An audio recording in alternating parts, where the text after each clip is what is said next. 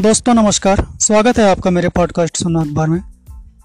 दोस्तों पिछले एपिसोड में मैंने आपसे बात किया था कि क्रिप्टो करेंसी के बारे में, जिसमें कि इसके लिए एल सल्वाडोर एक नया शहर ही बसाने जा रहा है। और मैंने आपको बताया था कि इसके बारे में मैं अगले एपिसोड पे भी चर्चा करूँगा कि भारत सरकार इस पर क्या कर रही है, किस तरह से वो सतर्क है और इसके लिए क्या करना है, अभी ठीक से उसने निर्णय नहीं लिया है।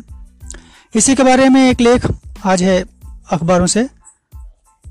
पिछले दिनों हुए ट्वेंटी ट्वेंटी विश्व कप में भारत बहुत शुरुआती मैचों में हार गया था। यह विश्व कप किसने जीता? अगर आप ऑस्ट्रेलिया का नाम लेते हैं तो तथ्यात्मक दृष्टि से आप सही हैं, लेकिन इस विश्व कप का एक दूसरा चस्प भी है।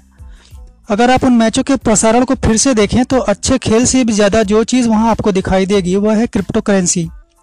विश्व कप का पहला मौका था जब इस डिजिटल मुद्रा के विज्ञापनों की अचानक ही बरसात हो गई थी।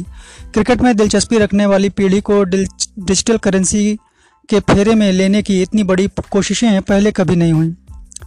और अब गौर से देखें तो लगता है कि भारतीय टीम इस टूर्नामेंट में भले ही हार गई हो, लेकिन क्रिप्टो करेंसी जीतती दिख रही है। पिछले कुछ दिनों में देश के नीति नियामक इसमें सर खपा रहे हैं कि इस डिजिटल करेंसी को क्या किया जाए। रिजर्व बैंक पहले ही चेतावनी दे चुका है कि अगर आप इसे मुल्क से बेदखल इसे नहीं किया गया तो अर्थव्यवस्था चौपट हो सकती है। इस महीने की शुरुआत में इसे लेकर प्रधानमंत्री नरेंद्र मोदी की अध्यक्षता में एक उच्च स्तरीय बैठक भी हुई थी। रिजर्व बैंक की सारी आपत्तियां वहां भी मेज़ पर थीं, पर एक विचार यह भी था कि तमाम खामियों के बावजूद यह एक नई तकनीक है जिसे सिरे से खारिज करना महंगा भी पड़ सकता है। वैसे दुनिया भारत की नहीं, ये दुनिया के तकरीबन सभी देशों की है ये समस्या। कोई भी देश ऐसी किसी मुद्रा को हरी झंडी नहीं दिखाना चाहता जिस पर उसका नियंत्रण ही ना हो। मुद्रा सरकार के लिए अर्थव्यवस्था पर लगाम कसने का एक जरिया होती है। इसके जरिए कभी महंगाई पर लगाम लगाने की कोशिश की जाती है तो कभी विकास दर को नई दिशा देने की कोशिश विकास दर को की जाती है। और फिर प्रधानमंत्री अगर चाहें तो वह किसी भी शाम पुराने नोटों को बंद करके नए नोट जारी करने की घोषणा कर सकते हैं, लेकिन क्रिप्टो करेंसी में ऐसा नहीं है। समस्या सिर्फ इतनी नहीं है। क्रिप्टो करेंसी का इस्तेमाल नशीले पदार्थों की तस्करी, ऑनलाइन फिरौती वसूलने जैसे तमाम गैर कानूनी कामों के लिए होने लगा है, या शायद इन्हीं के लिए सबसे ज़्यादा होता है। इन समस्याओं को भी देश की सरकार अच्छी तरह समझती है और शायद इसीलिए प्रधानमंत्री को कहना पड़ा है कि दुनिया को यह सुनिश्चित करना होगा कि क्रिप्टो करेंसी गलत हाथों में न पड़ जाए, लेकिन यह गलत हाथों में पड़ ही गई है। और ये डिजिटल फिरौती के बारे में भी मैं एक एपिसोड में आपसे चर्चा कर चुका हूँ। रिजर्व बैंक के बयान के बाद क्रिप्टो करेंसी के कारोबार में लगी कंपनियों को यह डर सता रहा है कि कहीं इस कारोबार पर फिर से पाबंदी ना लग जाए। भारत एक बार ऐसी पाबंदी लगा भी चुका है, लेकिन सुप्रीम कोर्ट ने इसे हटा दिया था।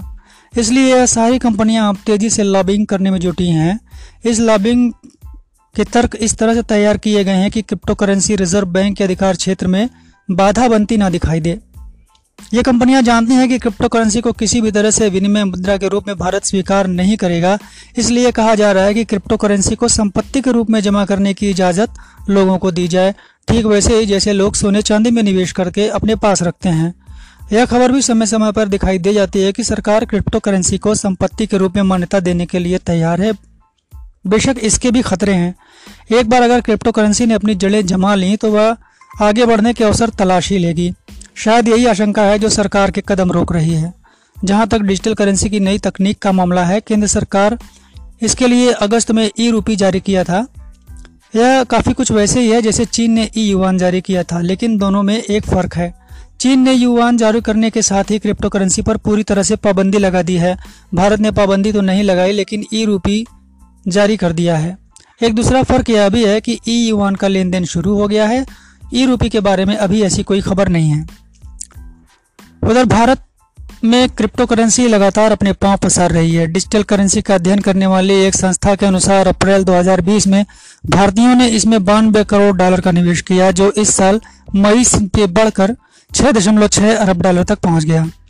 इसी के साथ क्रिप्टो करेंसी से जुड़ी बुराइयों ने भी पांव पसारे हैं।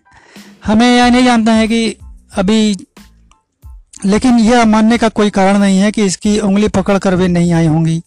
यह बाजार जिस तेजी से फैल रहा है, कई टीवी चैनलों ने इस कार्यक्रम इस पर कार्यक्रम भी पेश करना शुरू कर दिया है। ऐसे कार्यक्रमों के लिए प्रायोजक भी खूब मिल रहे हैं। जाहिर है कि कारोबार भी फैल रहा है और इसी तरह से बढ़ावा देने वाली ताकतें भी सक्रिय हो चुकी हैं। एक बात तय है कि चीन की तरह भारत सीधे तौर पर पाबंदी नहीं लगा सकता। एक पाबंदी का हश्र हम देख चुके हैं जो अदालत में ज़्यादा दिन टिक नहीं सकी।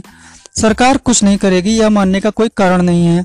इसे लेकर उच्च स्तरीय बैठकें की जा रही हैं और बैंकिंग मामलों की संसदीय समिति भी इसे लेकर सक्रिय हुई है। लेकिन डर यह है कि यह पूरी प्रक्रिया तब तक जब तक किसी अंजाम पर पहुंचेगी तब तक क्रिप्टो करेंसी अपने पांव पसार चुकी होगी। डिजिटल टूर्नामेंट हमारे परंपरागत तरीके को किस तरह से फिसड्डी बना देते हैं इसे हम पिछले कई बार देख चुके हैं। क्रिप्टो करेंसी एक का एक और कारण है जो बताता है कि हमें राजनीतिक और नियमन में बहुत लेट लतीफ़ तरीके को अब बदल देना चाहिए। क्रिप्टो करेंसी की समस्या सिर्फ भारत ही नहीं भारत की ही नहीं है, पूरी दुनिया ही किसी न किसी रूप से इससे जूझ रही है। भारत के लिए यह जरूरी है कि वह इससे निपटने की अंतर्राष्ट्रीय कोशिशों का हिस्सा बने। अच्छी बात यह है कि प्रधानमंत्री ने इसे स्वीकार भी किया है। दोस्तों आज के एपिसोड में इतना ही और आज के एपिसोड में मैं आपसे लेता हूँ विदा। अगला एपिसोड लेके आपसे फिर मिलता हूँ, तब तक के लिए इजाज़त दीजिए। नमस्कार।